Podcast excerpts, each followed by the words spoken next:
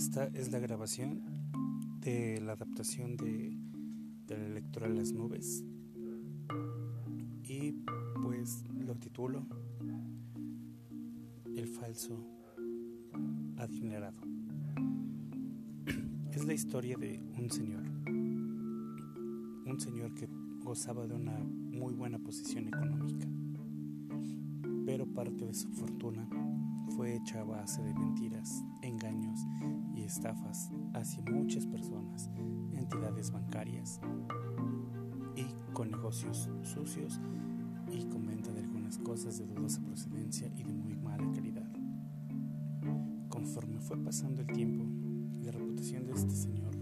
fue en aumento, y entonces pues al ir en aumento empezó a tener más negocios y empezó a cometer más fraudes, y por ende pues empezó a tener muchísimo más dinero. Uno de sus hijos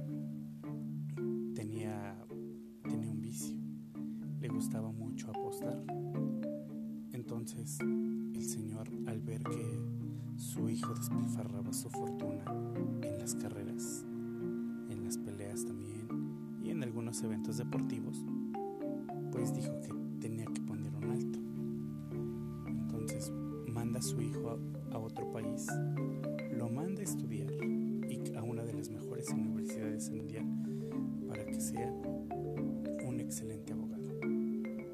Al estudiar la abogacía, podían tener la facilidad de seguir cometiendo muchos más fraudes y evadiendo impuestos, ya que él, al ser abogado, podría darse cuenta